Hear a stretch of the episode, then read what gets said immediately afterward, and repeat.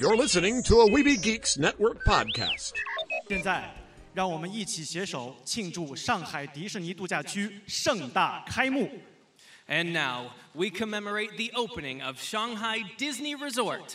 三、二、一，点亮心中奇梦。 Shanghai Disney Resort is now officially open. Another world, another time, in the age of wonder. There was once a dream. You could only whisper it. Anything more than a whisper, and it would vanish. A battle between good and evil. You don't know the power of the dark side. Where shall I find a new adversary so close to my own level? Try the local sewer. You know of the rebellion against the Empire? The Avengers, Earth's mightiest heroes. Peace means having a bigger stick than the other guy. One of these days, I'm gonna have a stick of my own. I'm Groot. Welcome to the Neverland Podcast, the podcast for lovers of Disney, Pixar, Marvel, and Star Wars. I'm glad you're here to tell us these things. Please welcome your host, Jeremy. I thought he'd be taller. Yeah, I can fly. All it takes is faith and trust. Well, if it isn't the Star Spangled Man with a plan, what is your plan today? Up to Neverland!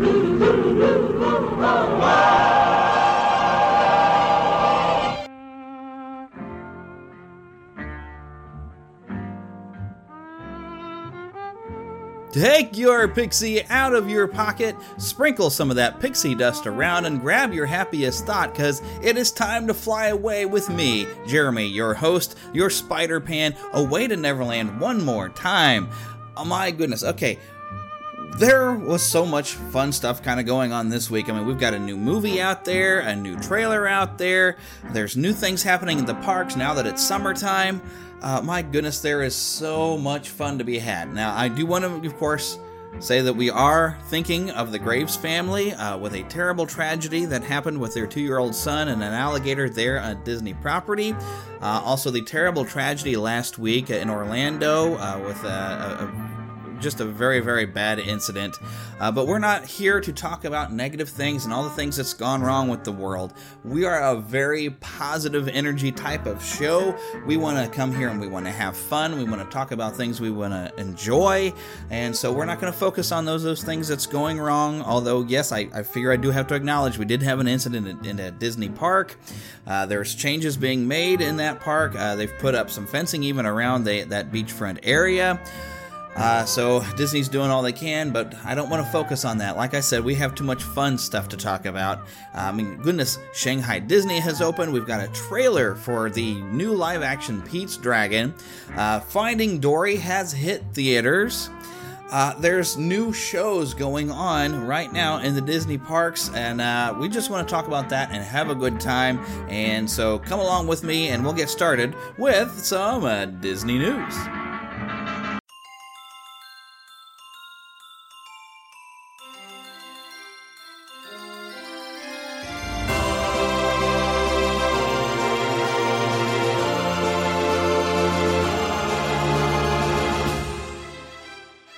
Spanning the Disney and geek universe to bring you the best in comics, toys, movies, and entertainment. This is news from around Neverland. Okay, I'm only really going to cover one thing here. Shanghai Disney, or Shanghai as uh, they have been pronouncing it, has opened.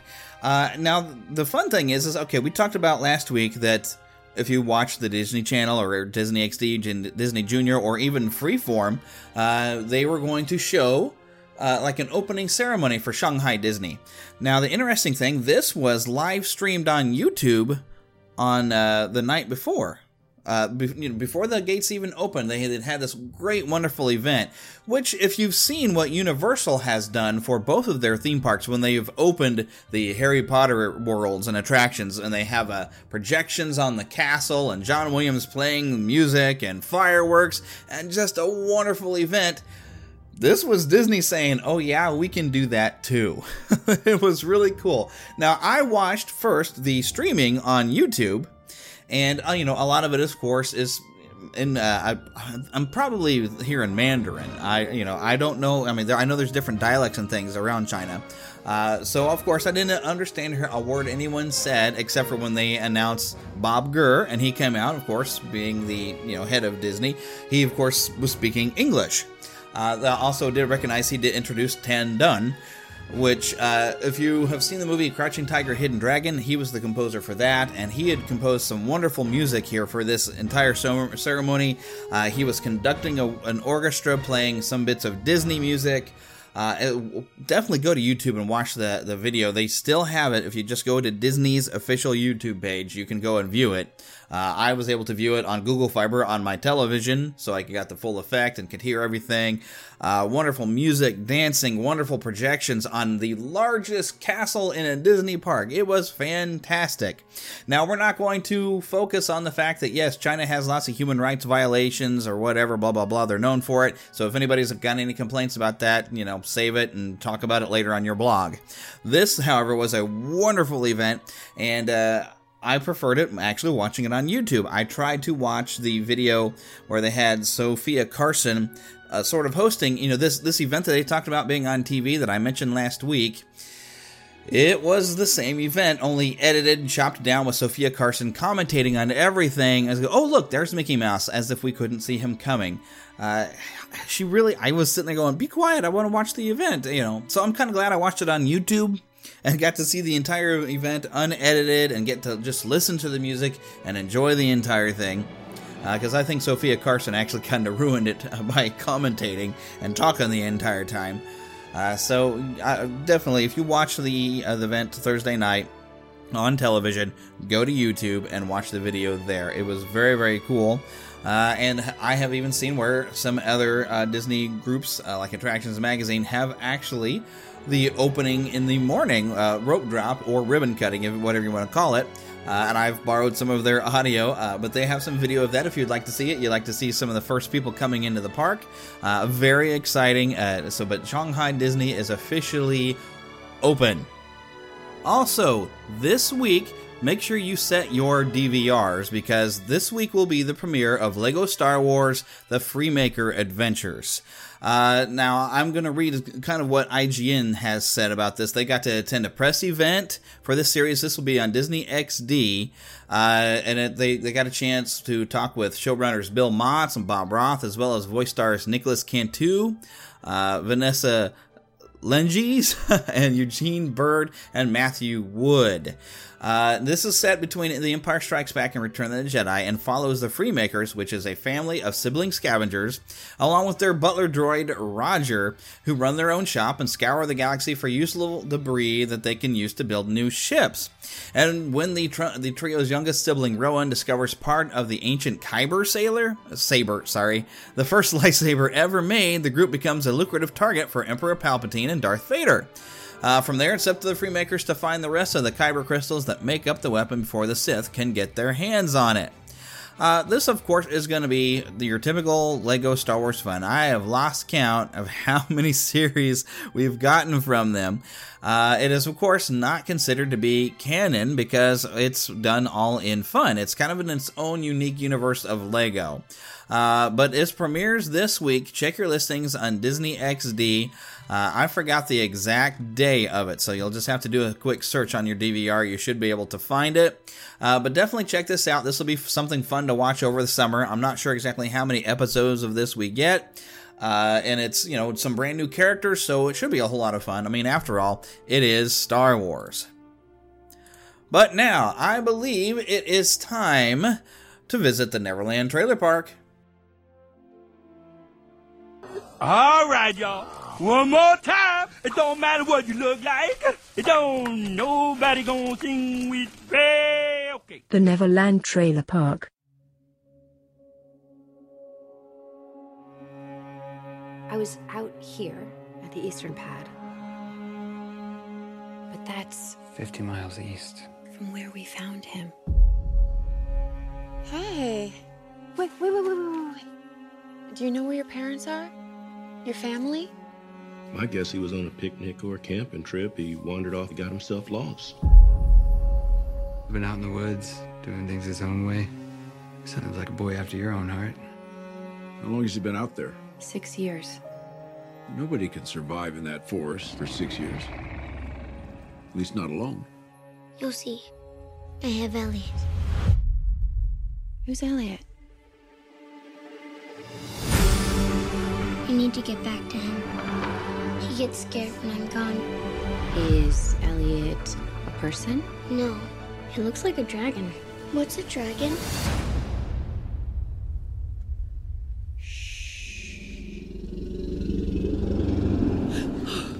That's a dragon.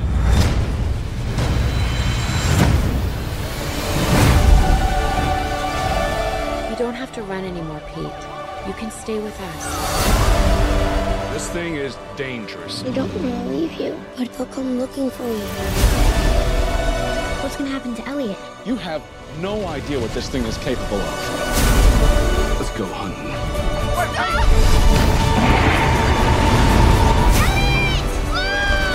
You're very brave.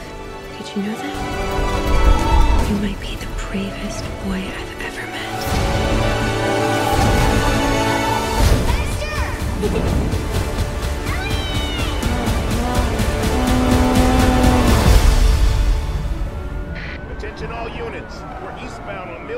Road in pursuit of a dragon. It's a dragon. You can't say dragon over the radio. Okay, um, it's really no secret I am skeptical about a remake of Pete's Dragon. Now, granted, the original Pete's Dragon film was not a big blockbuster hit, but it, it's sort of a cult favorite amongst Disney fans, and we do enjoy this movie. Uh, it's you know delightful characters, a lot of great songs. Uh, and when I see the trailer for this new version, it bears absolutely no resemblance to uh, what we know.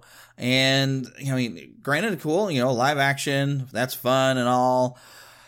And you know, we got a furry green dragon, so Elliot looks different, and that's not really that big a deal. But in terms of story, this looks like you know, it's not even the same movie.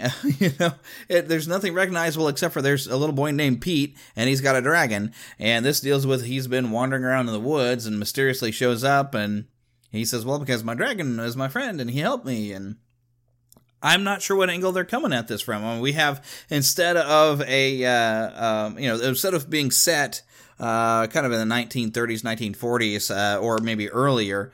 Uh, that the original film was set where you had a kind of a snake oil salesman who wanted to uh, get Elliot and uh, make elixirs out of him. Now we seem to have uh, government agents, I guess, that are coming around, which uh, I cannot think of the actor's name, but uh, we've seen him in Lord of the Rings. We've seen him in these new Star Trek movies as Bones, and my brain has just gone right out the window, but I did recognize him as being the lead guy from whatever agency is out to hunt down a dragon. Uh, we also, of course, have some police officers that uh, there's a very comic scene of uh, chasing a dragon around. Um, so, I mean, it's bears, I guess, similarities to where, you know, some of the basic plot points, perhaps, but it seems like an entirely different movie. So I guess we really have to just take this in value of what it is. Uh, and I, I think they're still very, you know, cagey and not really showing us a whole lot. So if there's some inner plots or anything, if we have anybody who's gone missing at sea or anything like that, any elements that we loved from the original film, I wouldn't really expect them necessarily to show up in any form in this one. This seems to be a completely reimagined, completely different film. Uh, so, you know, I think we're just going to have to take this and, and just check it out and see what Disney has to offer. And, you know, in, in, in track history, we generally do tend to enjoy it. So I th- let's just go for the ride, I'm saying. There'll be spectacle, there'll be fantasy, there'll be daring do and stuff like you would never see. Be a movie. Yeah, we're gonna be a movie. Starring everybody and me. Oh, Boy, I wish I were you people seeing this for the first time. Kermit, I got a great picture of the chicken. Oh, good.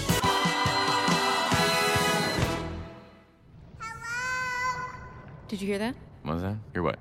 Stan, I just I heard someone say hello. Yeah, there's a lot of fish here. Anybody, literally anybody, could have just said hello. There. Where am I looking? There. Oh. Hi, I'm Dory. Yeah, well, where are your parents? Hi, I've lost my family. Where did you see them last? I forgot. I was looking for something and I. Okay, totally get it. Date night. I suffer from short term memory loss. It runs in my family. At least I think it does. Where are they? Dory, there you are! Guys! Look out! Ah! Oh, look at this. Our friend got taken into whatever this place is. It's a fish hospital. I feel fantastic! Listen! Dude. Name's Hank. I have to find my family. That's a hard one, kid. Well, I guess you're stuck here. You're not helping, Bill. I lost my family. That is so sad. You weren't not a great swimmer. Our friend is in there, lost, alone. Bailey, you've got to use your echolocation. Ooh, I feel stupid. Poor baby. Let me get that for you. Woo! Mom! Dad! She should just pick two and let's go. Dad. What? I'm kidding. I get the feeling they're shushing us for a reason. Like something with one big eye, tentacles, and a snappy thing? Well, that's very specific, but something like that.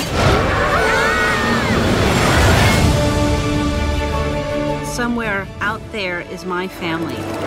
I can't find them on my own. Hang on, Dory! Surf's up, dude! Incoming! Ah! I don't want to be touched. Sorry. That's okay. Everybody does it. Nothing to be ashamed of.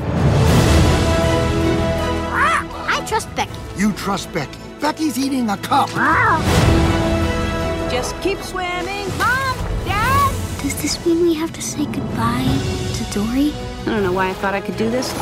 Dory, you are about to find your parents. And when you do that, you'll be Home. sea lions. They are natural predators. They could pounce at any moment. Mate, don't you worry. Oh, Gerald, Gerald! Get off the rock! Get you know! Off our rock! Don't you worry about a thing. Okay, so I've got a movie review, of course, of Finding Dory. Pixar is there. Well, we I almost said Pixar Disney, but really Pixar is the one that makes these. Disney releases them, but it's a you know parent company thing. But that's not the important thing. This is a sequel to Finding Nemo. And as Pixar and uh, Disney has done with previous sequels, I mean, if you look at Cars and Cars 2, Cars 2 was basically look, the sidekick gets their own movie. And the Pirates of the Caribbean series, you know, we had a sidekick, uh, Jack Sparrow, who basically became the star of the series from the second film on, but he was a sidekick character. Uh, and sometimes this works, and sometimes this doesn't. I mean, uh, Pirates of the Caribbean 2, it did make quite a bit of money, but it, it was really not as good a film. And uh, I am not the only person, apparently, who thinks that the character of Captain Jack Sparrow can get a little old after a while. Uh, and of course, Cars 2, although I did enjoy it because I do enjoy Larry the Cable Guy and his brand of humor, and I do like Mater. Uh, I was able to enjoy the second film and thought it was kind of fun and had a had a great cast. Uh, it granted, it is entirely different from the original Cars film, so it is kind of like dancing with the, per, the different person than who brung you. So I can understand some of the complaints, and a lot of people didn't like Cars 2, but that's okay. You know, I still liked it. I still had fun. Uh, maybe not as good as the original, but it was still good. So now this, Finding Dory, is once again a sequel where we're taking the sidekick and turning them into the main character. Which, as we've said, has had some successes, but always, you know, seems to be a little flaky on whether it's going to be any good. Uh, and overall, um, I'd say maybe, maybe not as good as the original, uh, but I had a whole lot of fun in this movie.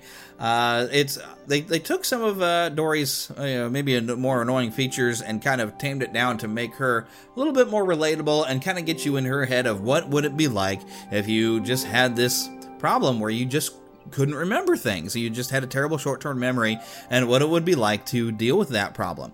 And then we get an overall theme to the film that you can overcome your shortfallings. You know, maybe somebody just needs to encourage you to just keep going, and just because you uh, you have a hard time doing something, you know, you have maybe a disability, or you know, just I think everybody's got something that they struggle with. But you know, with the right encouragement, that doesn't mean you can't accomplish some some things despite of that one uh, problem area. Uh, that's the overall theme of this movie, and I think it's communicated very well. Pixar is very good at that. Pixar is also known for uh, going for the feels. Uh, this one, I can see where they were doing that. I don't. It didn't really get to me that way, but of course, I may have been slightly distracted by some kids who wouldn't stop talking. They were a little bit to my right. They were kind of talking halfway through the movie the half the time, and so. But I still managed to enjoy the movie despite that, so that's that's probably a good thing. I think I need to get some repeated viewing, and there's some definitely some heartfelt moments, but I don't think it really gripped me emotionally like, say, Inside Out did. Funny how in a movie about emotions, grip your emotions and kind of gets to you. Uh, or even The Good Dinosaur was really something. Uh, I, I did still very much enjoy this, and I could definitely see the, the heart of the film was definitely there. And themes of family that were definitely in place. Now, I did, and I don't remember if I was talking to you all or if I was just talking to my wife, so I don't know if I've said this on the show before, but I did predict the ending, and I was right. Um, I will not tell you, but uh, it's definitely there. I, I mean, I wasn't 100% right. I was just a bit off, I think. Well, you know, I know I was actually pretty darn right. uh, but, but, I don't want to tell you the ending of the film. But uh, go back a few episodes. Last time when we did a the la- a trailer park with the uh, the more full uh, Dory trailer, I believe I either was talking to my wife and I might have been on the air with her talking about it. So if you really want to know the ending without uh, me saying it now to spoil it for you, you can go back there and I pretty much talk about it. Uh, so I mean really not that original in the ending, but it was a whole lot of fun getting there. Lots of great new characters. Hank the Octopus, who, unfortunately, this is kind of a problem with the film. He's a great character, and uh, he's kind of goes along. He's kind of a curmudgeon going along for the adventure. He talks about having lost a tentacle, which I think as an octopus wouldn't he grow that back? Uh, but Dory calls him a, a septopus instead of an octopus because he's only got seven. I didn't count them, but I thought octopus could regenerate, but I I don't know. Somebody who's you know more more informed, like if Heather was here with me, she would be able to tell me that. But they uh, go through, and he's his main thing of his his character is that he does not want to be released back into the ocean, into the wild. But we never find out why. He really wants to go to Cleveland in an aquarium and I'll tell you some basic plot points here later to talk about the Cleveland Aquarium. Uh, that was never fully resolved. I wanted to see, you know, find out more about the character, why he didn't want to go back to the ocean, and then maybe they could have done something more with his resolve to uh, face that fear because there's a lot of themes also of facing your fears that kind of pops up at the beginning of the movie and uh, that's also part of that overcoming an obstacle and uh, pressing on uh, also, great characters was a beluga whale named Bailey, who uh, thought he had a problem with his echolocation sonar, but uh, as we see during the course of the film, he just hasn't. He's been afraid to try. And also Destiny, who is this adorable whale shark, who is a bit nearsighted and has a hard time, you know, navigating with walls. But we see, of course, her overcoming that obstacle. You see the running theme here? Overcoming obstacles and still achieving something that you really want to go for, uh, which was a great theme. Now, okay, so overall, when we go from the story, we, we get a lot of flashbacks now of Dory uh, remembering things about her parents and suddenly, like, oh my goodness, I want to go find my parents. So, of course, she sets out with Marlin complainingly in tow, Nemo supporting her all the way on a grand adventure where we briefly get to have a little fun with Crush as they go to California. Uh, now, it turns out that uh, Dory is going to look for her parents inside of a kind of an ocean rescue place. Uh, it was a some, I forgot the name of the place, but they they try to rescue aquatic animals. Blue tanks typically get shipped to Cleveland, and a lot of animals, you know, they rehabilitate and release back into the wild. And in the process of there, she's going to meet all kinds of different other fish, have a grand adventure, sneak around trying to not get, not get caught by the humans, while uh, our friend Hank the octopus carries around in like a cup or a or a coffee um, carafe or whatever. I don't know what you'd call that. Uh, so a lot of fun, a lot of different adventures while roaming around this one place trying to locate her parents. And of course, Marlin and Nemo are, you know, get separated from her. And of course, Marlin will, will regret the last thing he said to her because that's what Marlin does because he worries, says the wrong thing, gets separated, wants to apologize for it. And now he gets even more determined to help find Dory because, yes, that's right, we're finding Dory. If you were to completely do this story from Marlin and Nemo's point of view, it is rehashing the first film on going on an adventure to find somebody. But our main character this time is Dory, so we're spending a lot of time with her finding her parents. So maybe the movie should have been called Finding Dory's Parents. I don't know. but it's basically I'll search for family and yes, she finds a family in the end. Uh, and yeah, I'm not going to go further than that. But I did predict the ending, if y'all remember. Uh, but despite this predictability, it's lots of fun. Great film. Go once, enjoy it. Heck, go again. Uh, great movie, and um, that's my all I got to say about that. Let's take a ride at a Disney park. Let's take a ride right now. Oh, oh. Okay, I'm going to do something different here. Uh, this isn't really going to be a ride. But uh, Attractions Magazine posted a video, and I highly recommend you go to uh, their their YouTube channel. I just want to share the audio with it to get you excited about this. This is the Star Wars fireworks show going on at Disney's Hollywood studio. Well, do they still call it the Hollywood Studios anymore? But down there in Florida, the, the Disney Studios theme park, they have a great Star Wars show. Uh, they've got projections on the the theater replica, you know, the Grauman's Chinese Theater replica. They are doing projections on there, fireworks, great effects where it seems like uh, these hands come up and hold a lightsaber up with a spotlight, uh, using green laser lights to to shoot into the crowd as Tie fighters come by. My goodness, it's amazing. Uh, so here is the audio.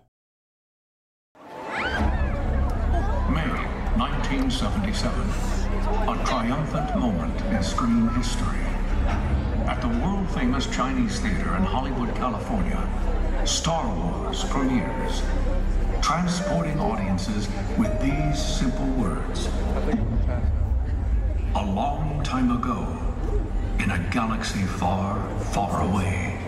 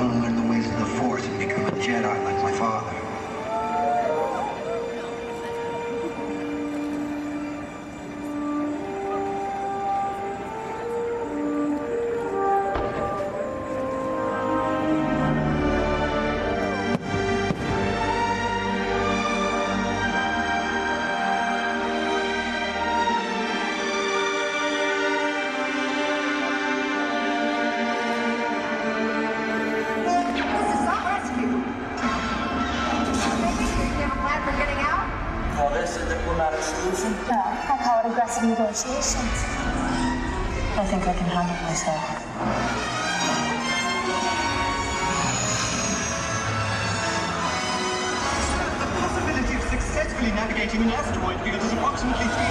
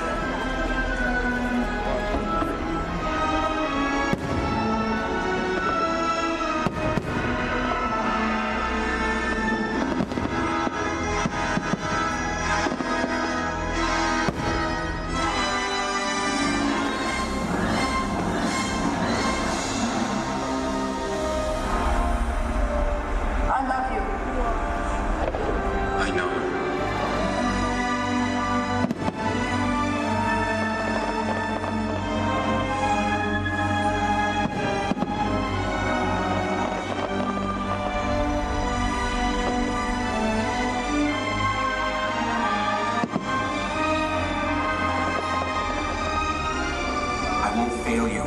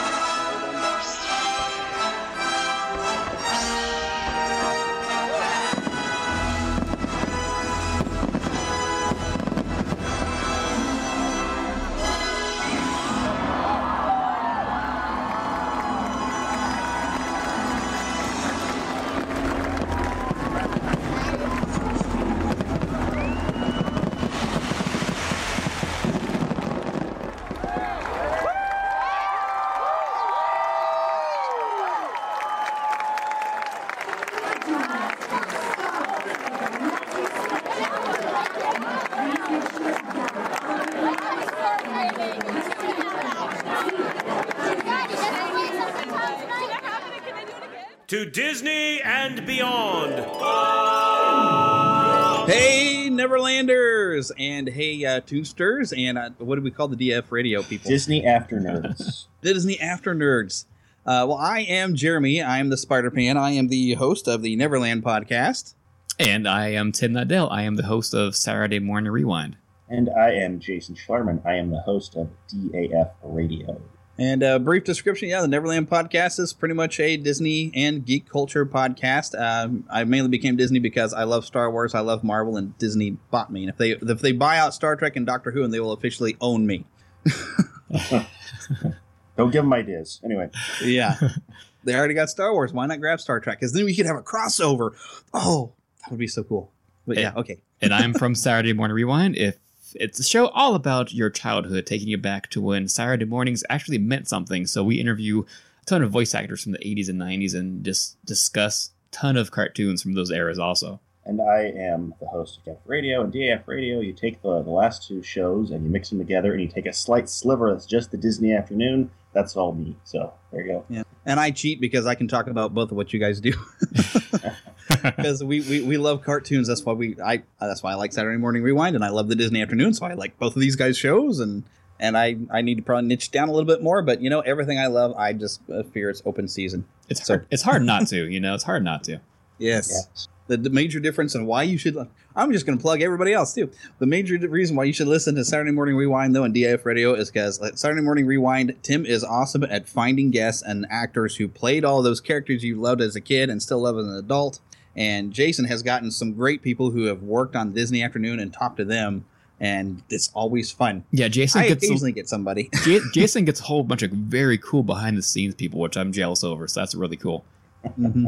You know, so definitely is, there's similarities, but there's definite differences that it's worth listening to all three of these shows. Okay. And coming you know, up, I'm coming on, up on J- July 1st on my podcast, Saturday Morning Rewind. I have my exclusive interview with Kevin Conroy, who was Batman. Oh yes, yes, yes definitely want to check that out. And I do it to say I, I know I'm the one that did it, but it's an amazing interview.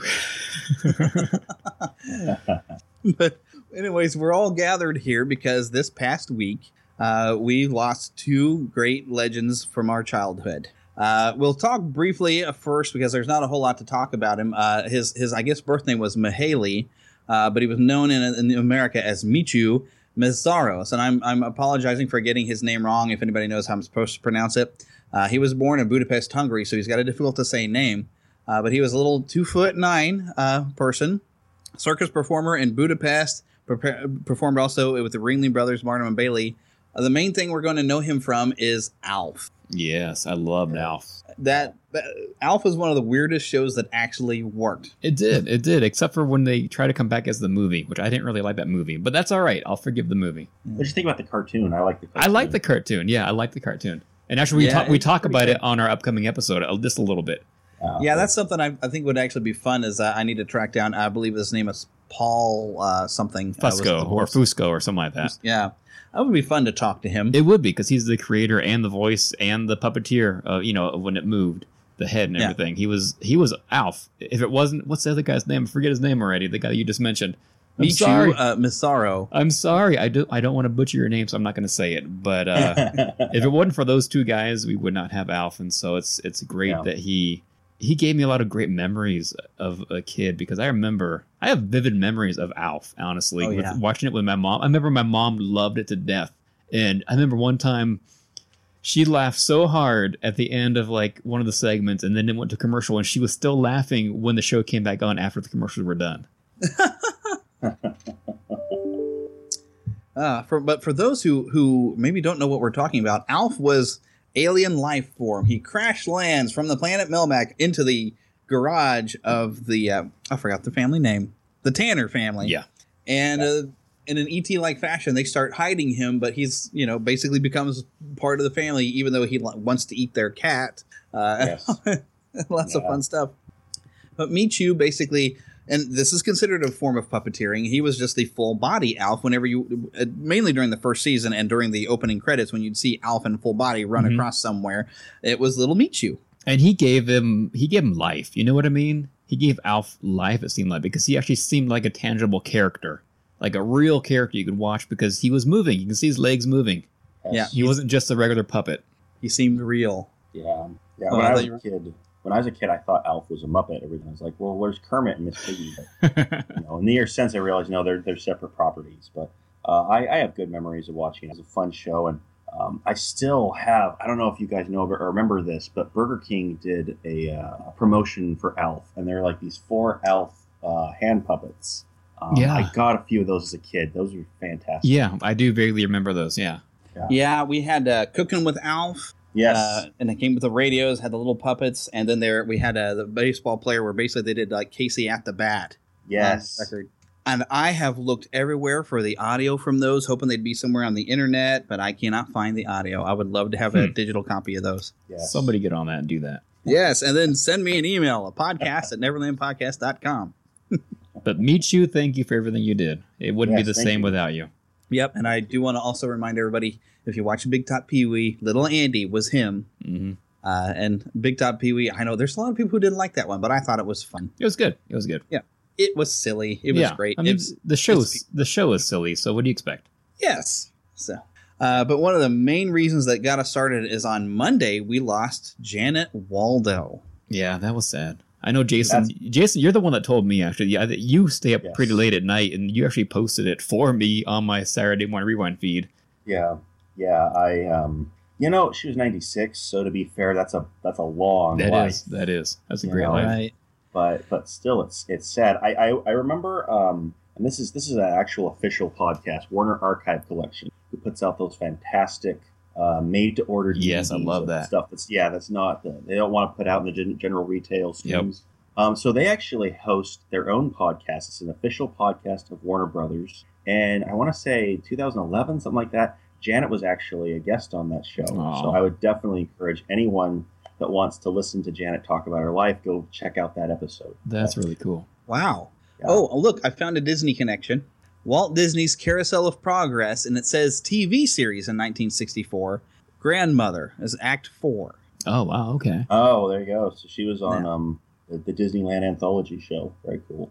Yeah, that's what it must have been. Uh, okay, because it talks about uh, a, a description here. It doesn't. It has zero episodes though, and it says in this attraction of Magic Kingdom located at Walt Disney World in Orlando, Florida, watch as an American family in the early 20th century makes their way into modern era and take a look into their life and lifestyle of each time period.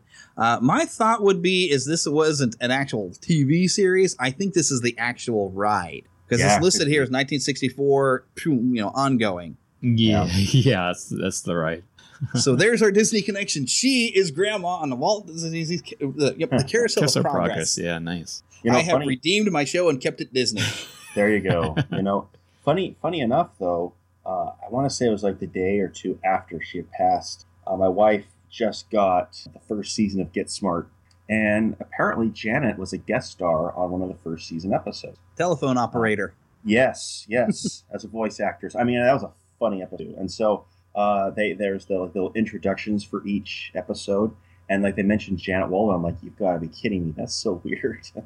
Yeah, and th- here's something fun I did not know. Uh, she was Mrs. Slaghoople on the Flintstones. Yeah, she took over. Somebody was originally the voice, and she took yeah, she over. wasn't the original voice. And that would have been uh, like the mother-in-law, right? Yes, yes. Now, characters that she was the original voice, besides, of course, Judy, Judy Jensen, Jetson, yeah. Was uh, Josie from Josie and the Pussycats. Mhm. Um, Penelope Pitstop. Oh, I love Penelope Pitstop from Wacky Love Races. Yes, exactly. I found this out actually that she was from the the, the the '60s Superman cartoon. She was oh gee, I can't believe Lana. Lang. Lana Lang. There you go. Oh, Thank wow. you. hmm you. 1967, the Superman Aquaman Hour of Adventure TV series. Yes. So she wasn't just a Hanna Barbera darling, but if you look at her um, credits, she did a lot of Hanna Barbera. She's a major um, source for that. Yeah, they use the like, use a lot of the same people uh, though in Hanna Barbera, especially um, oh uh, Paul. I'm on- my name's just going around. You know, the Ghost Host.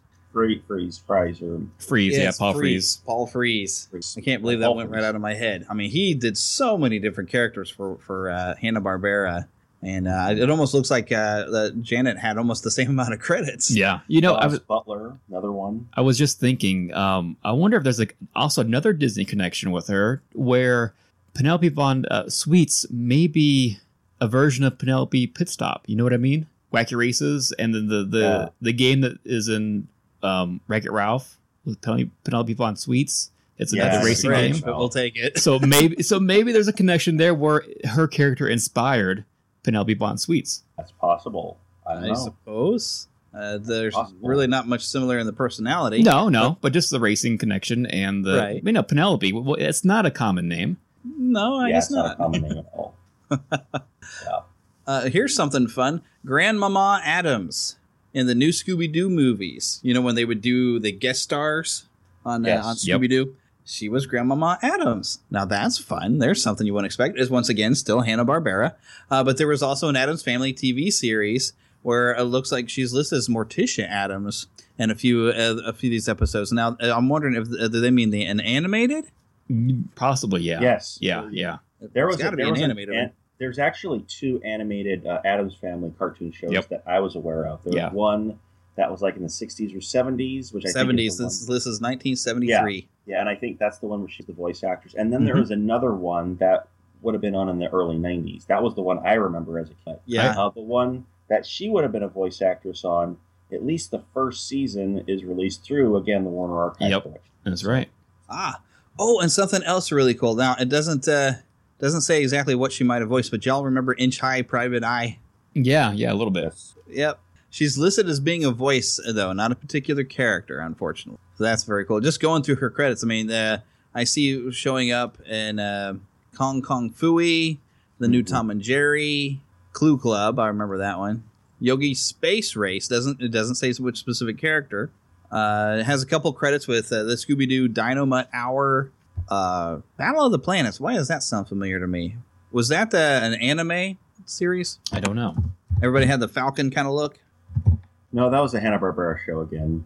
I don't know much about it, but I, I, I, I know this because this stuff is again be, being released um, on DVD through the Warner Archive collection or what have you. Just like some more obscure shows, and Yeah. so Oh yeah, it is. It is the series I was thinking of. Uh, Alan Young actually even had a voice on there as Seven Zark Seven.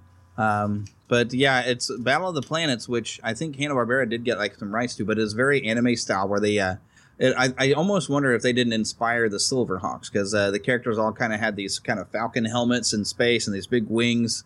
Uh, and I, I only vaguely remember seeing it uh, when I was a kid, but I, I, you know, I wasn't old enough to know what was going on, other Mhm. than it's, it was really cool, stylized.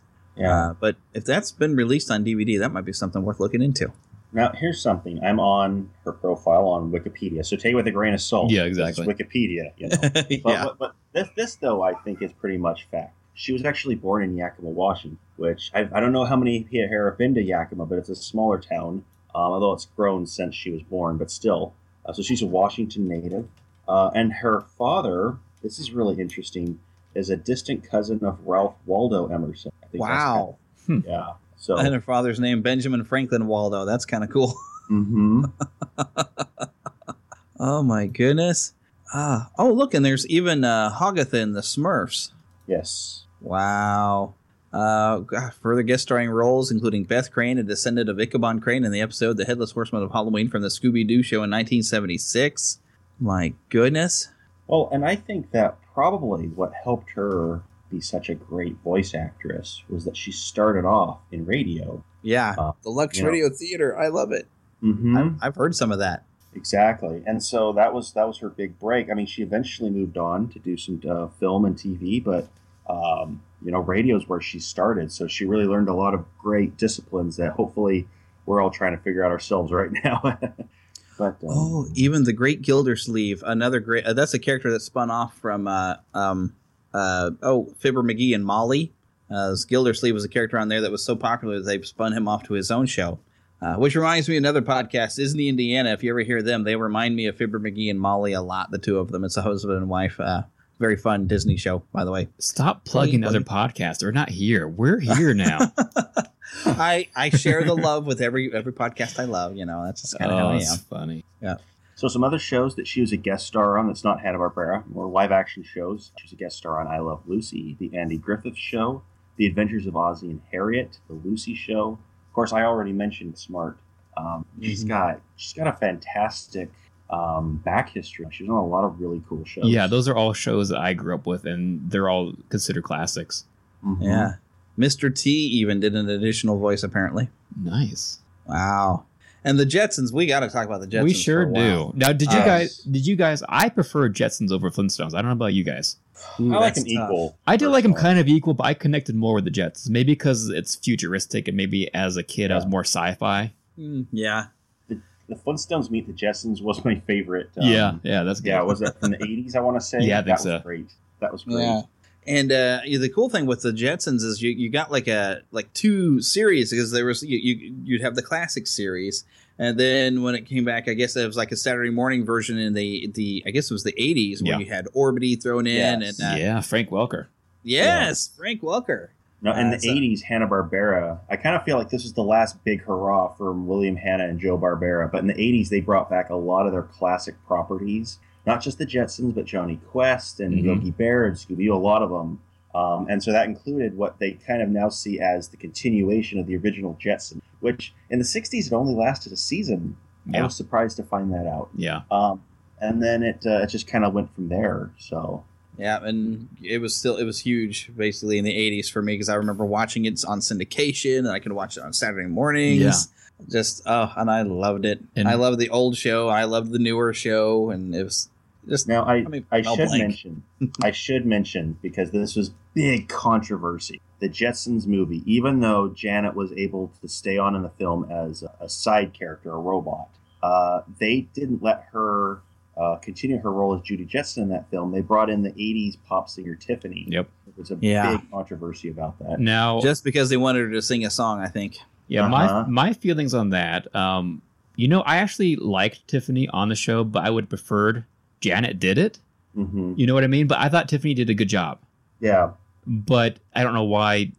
Maybe just have Tiffany sing the song and just Yeah. have Janet do. Maybe that was what Tiffany wanted, though. Maybe she would only do it if she was the voice. I don't know.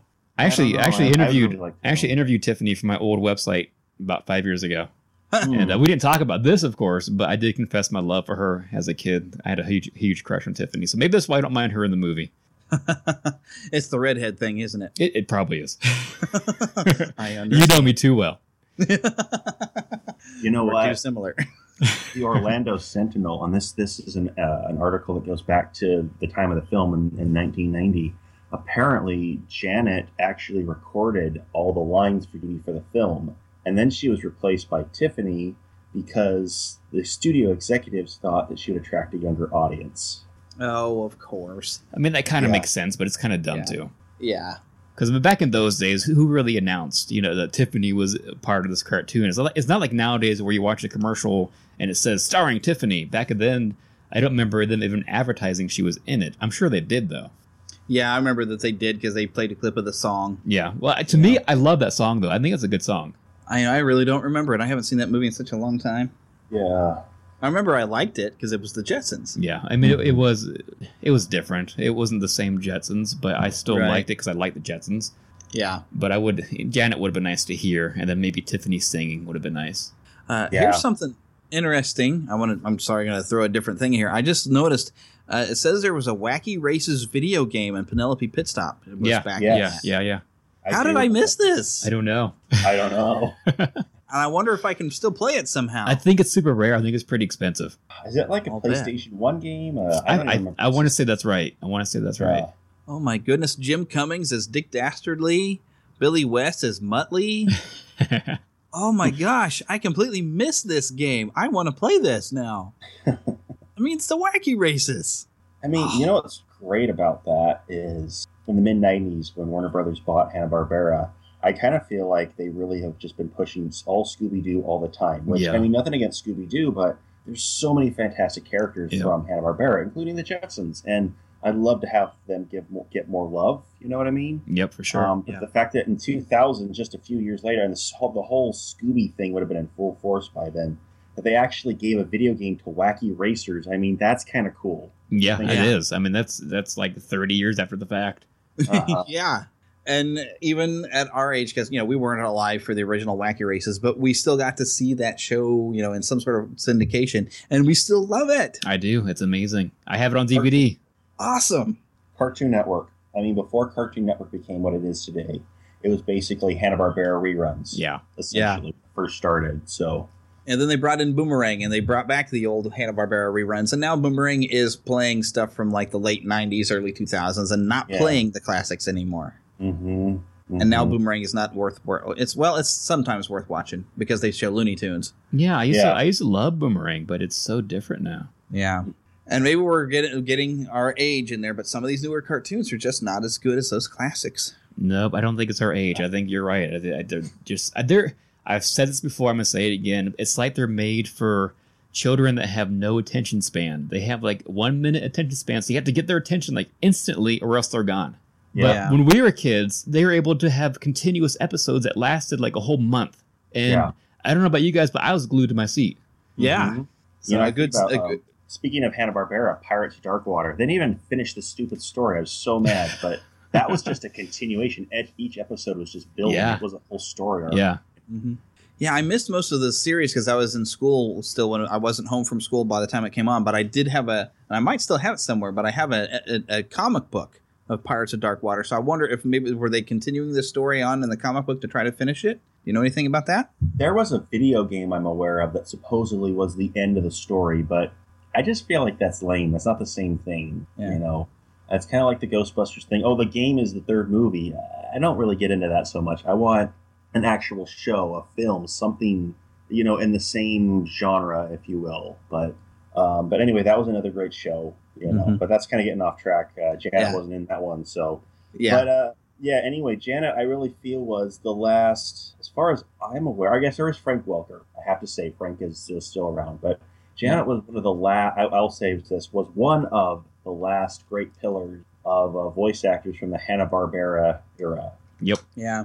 Completely Really agree. missed. Yep. And even uh, I got to mention because I love Adventures in Odyssey. Uh, she was Joanne Allen, which you know married to the character Jack Allen, which of course was played by now the last um, um, Alan Young. We just lost him. Wow. You're Golly. right. That's really weird. I hadn't thought of that. Yeah, That's they were they weird. were a married couple there by the they're into their run on Adventures in Odyssey, and uh, now And we've lost both life. of them. Yeah, And in I- real life, they passed away within was that a month of each? Yeah, other less than that. Less than that. Yeah, just, less just a couple of weeks. I don't want to sound morbid or anything, but it's almost like in real life when your grand, when, like when your grandpa dies, your grandma Yeah. goes soon after. You know what I mean? It's like they Yeah. they don't have anything else to live for, you know, so they go soon Yeah. after too. Yeah. Yeah, Sad. Well, yeah, you know what though? We can still enjoy the great work of Janet Waldo because all the titles we've mentioned, as far as I know, is on DVD. So pop it in, enjoy. You know, there's a lot of it's streaming on Netflix or whatever. So I mean, we Mhm. can relive, you know, Janet's performances over and over again. That's a fantastic thing about home entertainment. So yeah. Is it, and it's that's definitely something you know. If you if share that with your kids instead of sitting down to watch uh, Teen Titans Go, uh, let's let's let's sit down and show them the old stuff. And this is this is time for me to love. kind of. Uh, I know Jason feels the same way I do about about physical media like DVDs and everything. Go out and buy some DVDs of this because even though it may be streaming, you never know what's going to be there tomorrow. They could, Amazon Mhm. can choose to take it off. Netflix can choose to take it off. But if you have it on DVD, you have it forever. yeah, Mhm. or until your disc breaks. One of the Yeah, two. exactly. Until your kids draw on it like my kids often did as little kids. And Jason I'm- gets a lot of good campaigns to get all those Disney afternoon volumes out. oh yeah, there. we need some Ducktales. We need continuous Ducktales. We need the all Darkwing Duck. We need everything. So people get on. I do that. try to be equal opportunity here, even though I'm more pro physical media. But you know, Yeah. anyway. Uh, but yeah, I, I I actually have the full Jetsons on DVD, and I'm Yep. really happy I do. I enjoy watching that show. Oh, wow, that's cool. Yeah. Now, the, the all right, so they released the the the '60s show, which is considered season one. Right. That's been released on DVD for a while, like a decade plus. Um, but then in the late 2000s, they released the first half of the second season, which was the 80s relaunch. Um, I guess the sales didn't do as well, Oh. so they actually released the second half via the Warner Archive. Okay. Uh, and then the third and final season is also Warner Archive. Uh, and then the J- Rockin' with Judy Jetson, which while uh, Janet was again the voice of Judy Jetson in that, that's Warner Archive. Uh, and then you have uh, Flintstones Meet the Jetsons, that's also Warner Archive. And then finally, uh, Jetsons the movie, that has actually been released on a pressed disc. Um, I've seen it at Target and Best Buy and Walmart, so I mean it's it's out there. It's not it's like five bucks or less. So, Yeah. Oh Uh, yeah, yeah. Good excuse to go get it. And with Yeah. Warner Archive, it's not bad quality whatsoever. I have quite No, a few. I. I have Shirt Tales and I have GoBots and that kind of stuff. And it's DVD quality, but when you flip the disc over, it looks like a DVR. That's the only difference. Yep. You get a case and, um, everything. You know oh, I, I'd love to have the GoBots. Oh, I yeah, I have I have the first two um, volumes of it. Wacky, Ra- Wacky Racers. That DVD was released again like a decade ish ago. Uh, the only problem is it's out of print, so it might be kind of Yeah, pricey. yeah, yeah. I I have it, but I bought it when it was in print. Yes, I have it too. Um, I paid a little more than I wanted to, but I wouldn't even imagine trying to buy it now. However, the pe- uh, the spinoff series, The Perils of Penelope Pitstop. I hope I said that without slurring too much. That one is still in print right now. You can go pick that up on Amazon. Yeah, and that's a pretty good show. I did like that one, but it wasn't as fun as the Wacky Races were. No, And then, of course, Josie and the Pussycats, the original series, is also on DVD. I think the spin offs are again Warner Archive, but um, still, this is all the stuff that Janet was the star of. I mean, go go enjoy it. It's it's there. It's fantastic. In my opinion, better than any of the stuff on TV right now. So, Yeah. And it, you know, with Josie and the Pussycats, I guess that did prove that Janet Waldo could sing. So why in the world didn't they just let her sing the Judy Jetson song in the movie? Okay. I don't know. The controversy continues. No, Don't don't Yeah. hate on my Tiffany now. All right. Well, we're not hating on her, but you know, she was the one that tried to revitalize her her career by posing for Playboy, and it still didn't revitalize her career. So, Well, so anyway, but uh, the Jetsons, if if you only pick up one show of the ones that I just mentioned, I would say Jetsons. That's the one to go with, Yeah. in my opinion. But um, yeah, definitely check it out, Janet. I mean, I can't imagine her not playing Judy Jetson. I mean, Yeah. again, because Warner Brothers is kind of on the Scooby Doo kick even today. Um, I don't know if they're really going to do much else with the uh, the Jetsons property, sadly. But if they ever did, we're going to have a different Judy Jetson. That's just weird to me. Yeah. you know? But and there was rumors for years after the Flintstones live action movie that we would eventually get a Jetsons live action movie, and I always heard rumors of Tim Allen being looked at to play George, which Hmm. would have been awesome. Yeah, I think I that could would have see been good. that. That would have been good. that. but I, I it's like the rumors flew around and then nothing ever came of it. So I don't know if it was really ever looked at to do or it was just you know we wished for it. Yeah, I don't know. I mean, I've heard rumors of a, of a live action Jonny Quest. You know, that Yeah. might still end up happening. I don't know. I think that is supposed to be happening. I hope it does. That'd be awesome. That would work. I think that Especially would if they make it like the original series, because the, the original series was very cinematic and very serious. In a way, I mean, you could. It was. I think it was definitely meant for primetime television because it was. I mean, the, the some of the best animation Hanna Barbera has ever done, and very realistic, great artwork. The the the eighties one I just couldn't quite get into as much. Mhm. But like Yeah. the old the old Jonny Quest when they used to show that on Boomerang late at night. Oh, I loved it. I, I feel like uh, Hanna Barbera properties, at least the A list properties, so like Yogi Bear, uh, Flintstones, Jetsons, you know, Jonny Quest, Space Ghost. I feel like these properties can still hold their own. You know, if Yes. they're if they're introduced properly. Um, there's some weird stuff in the comics right now. I'm not as big of a fan of, Yeah. but uh, you know, I, I don't feel like they have to be forgotten and left in the past. We can still use these properties. You know, it's not just Scooby, but um, that's just not the way they seem to be going. I Yeah. guess. I. You know, and I, I for one, I think they could bring back Dynomutt and Blue Falcon because Mm-hmm. superheroes are big right now. And Tom Kane, uh, it is, the way you hear him, uh, like in Star Wars Clone Wars, he does the introduction. And he has such a great style that really does remind me of the original voice of uh, the Blue Falcon, which now I can't think of that guy's name who's passed, but he had such a legendary voice. Um, I, I'm, I feel awful. I can't think of the guy's name now. But uh, I mean, he did like the intro for Laugh-In, and uh, and you'd always see him. He'd hold his hand to his ear whenever he was. uh, Oh Laugh-In yeah. Um, um, um, he was also Powder Toast Man. I have Um, no idea who that is. But Oh, it's Oh, on my Ren- mom's Ren- coming and guys. Hold on a second. Hi, mom. Yep. Uh, cannot think of that guy's name, but Tom Kane, uh, whether he's meaning to or not, s- can sound a lot like him, have that same style.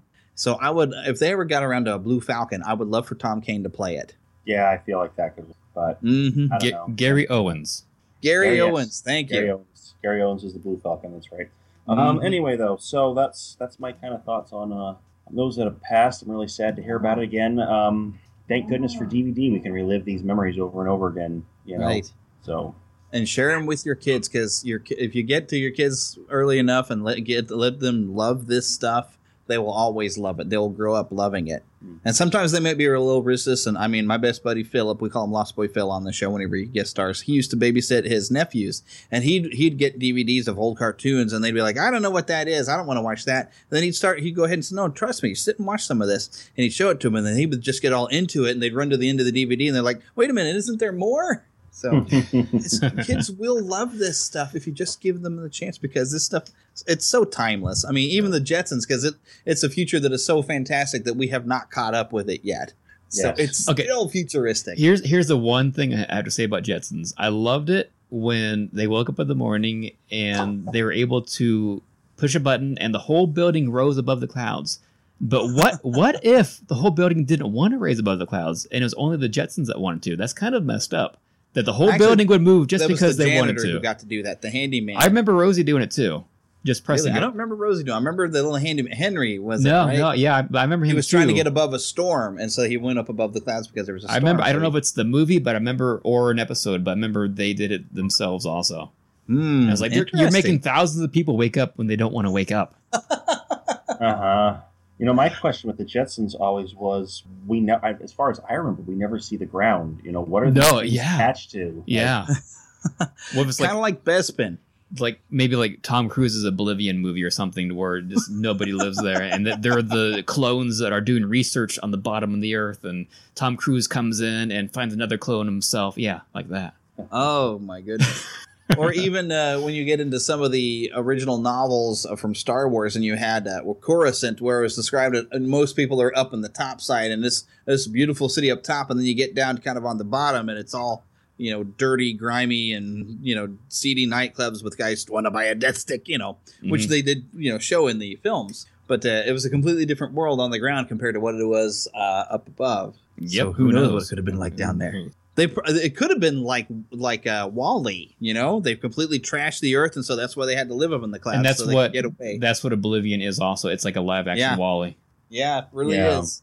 Yeah, I've, I've, I think a lot of people have wondered if that was the case. That the Jetsons is kind of a post-apocalyptic future, Yeah, wherein the Earth is trashed, but they're trying to rise above and, and not show the, the dirty secret of the trashed Earth. I don't know. Wow, we've suddenly gotten very deep on the Jetsons. Yes, yes. I actually never stopped to think about that until today. Now, or all of what we said is a bunch of garbage, and it's just a cartoon series. That could work too. mm, I don't too. know. That's that's a little. That's kind of a long stretch there. yeah, and you know what? I think it still inspires things today because who remembers Eep Orb Aha? Oh Yeah. Okay. Now, if you jump ahead to Phineas and Ferb, there was an episode where they wanted to have their own one-hit wonder pop song, and they did "Gitchy Gitchy Goo" means "I love you." Oh, okay. And every time I hear it, I'm thinking "Eep Orp." Aha. yeah, exactly. It's like I know they were inspired by it. And to me, it's almost like a tribute. If they, even if they didn't mean it, it's like a tribute in my heart. Yes, yes. Because that is one of my favorite episodes when Judy wins the date, and then George is following him around. You know, another thing. I know Star Trek usually gets the uh, the credit for this, but you go to the supermarket or the mall and you have those sliding doors. That was in the Jetsons too. Same era as Star Trek. I, I say that it's it's both that inspired that. Yeah. technology. Yeah. So I'm still waiting for my flying car that can actually go and travel through space, though. yes. Oh, you don't have one yet? Not yet. Not that you know. Yeah, you know that reminds me of a commercial from I want to say 2000, 2001, and again, again, he's talking talking Star Trek. Um, James uh, Avery, who was uh, the, um, the voice, he was the actor that played Captain Sisko in Deep Space, and it's this fantastic commercial. Um, I forget I forget who who the who his promotion for, but he's like, you know, it's the year 2000, it's 21st century. Where are my flying cars? Mm-hmm. I'm like, exactly. Where are my flying cars? I know. Yeah. Especially with all glass like that. I mean, it's a big glass dome with just a fin on the back. Yeah. How And- safe could that have been? And then the inflatable driver for for your for your uh, cruise control. Uh, that unfortunately puts the scene in airplane in my brain, which Yeah. is not family friendly necessarily, No. but it's still funny. But okay, we'll leave that drop right there. Good night, Oh, and- All right. And who, yeah, and who can forget Super George? That was still one of my favorite things. Uh, they had like a like device or whatever that you could wish something and and have it happen as a temporary, but then they broke it, and George couldn't get rid of the superpowers, and he was trying to go to work, and he tried to open the car door, and he broke it. Yeah, yeah, yeah. I remember that. And the replayola, that was another one of my favorite ones. Oh, Where- stuff. Strange person gives George this device that can rewind time a little bit, so he can, if he makes a mistake, he can back up and change it. But then he gets so mad uh, just from one point he remembers that uh, this one rival guy had once kissed Jane, and he wants to go back and erase that entire day. Then he realized, oh, that's right, he kissed the bride on on their wedding day and completely wiped out his family. It was almost a "It's a Wonderful Life" kind of episode, and the only way to fix it was to give the replayola back to the guy, and all the stuff he had gained from fixing every mistake he had made went back to normal. But he was happy to have to be poor and have everything that he had just because he had his family, and it was it was such a good episode. It was my favorite. Well, anyway, guys, I think I'm going to have to leave you. Uh, Neverlanders, it was fantastic being here. Thanks for having me. Uh, again, check out DAF Radio. We're on iTunes and SoundCloud and uh, social media Facebook, Twitter. So definitely check us out. Yep. And I And all have- of you Tunesters do the same. Check it out, DAF Radio. Yes, I am Tim Nydell from Saturday Morning Rewind. Check us out, SaturdayMorningRewind.com, Stitcher, iTunes, TuneIn Radio, online, whatever. You can find us anywhere pretty much. And of course, the Neverland Podcast at neverlandpodcast.com, iTunes, Google, Stitcher, Blubrry. Uh, and of course, uh, when you have Pixie Dust, you can actually come and visit us here in Neverland as well. It takes a little, a little bit of a happy thought though, so you got to muster one up. I know it's a rough, rough time sometimes, but you get that happy thought and get your Pixie Dust and come visit. I'll think of Tiffany.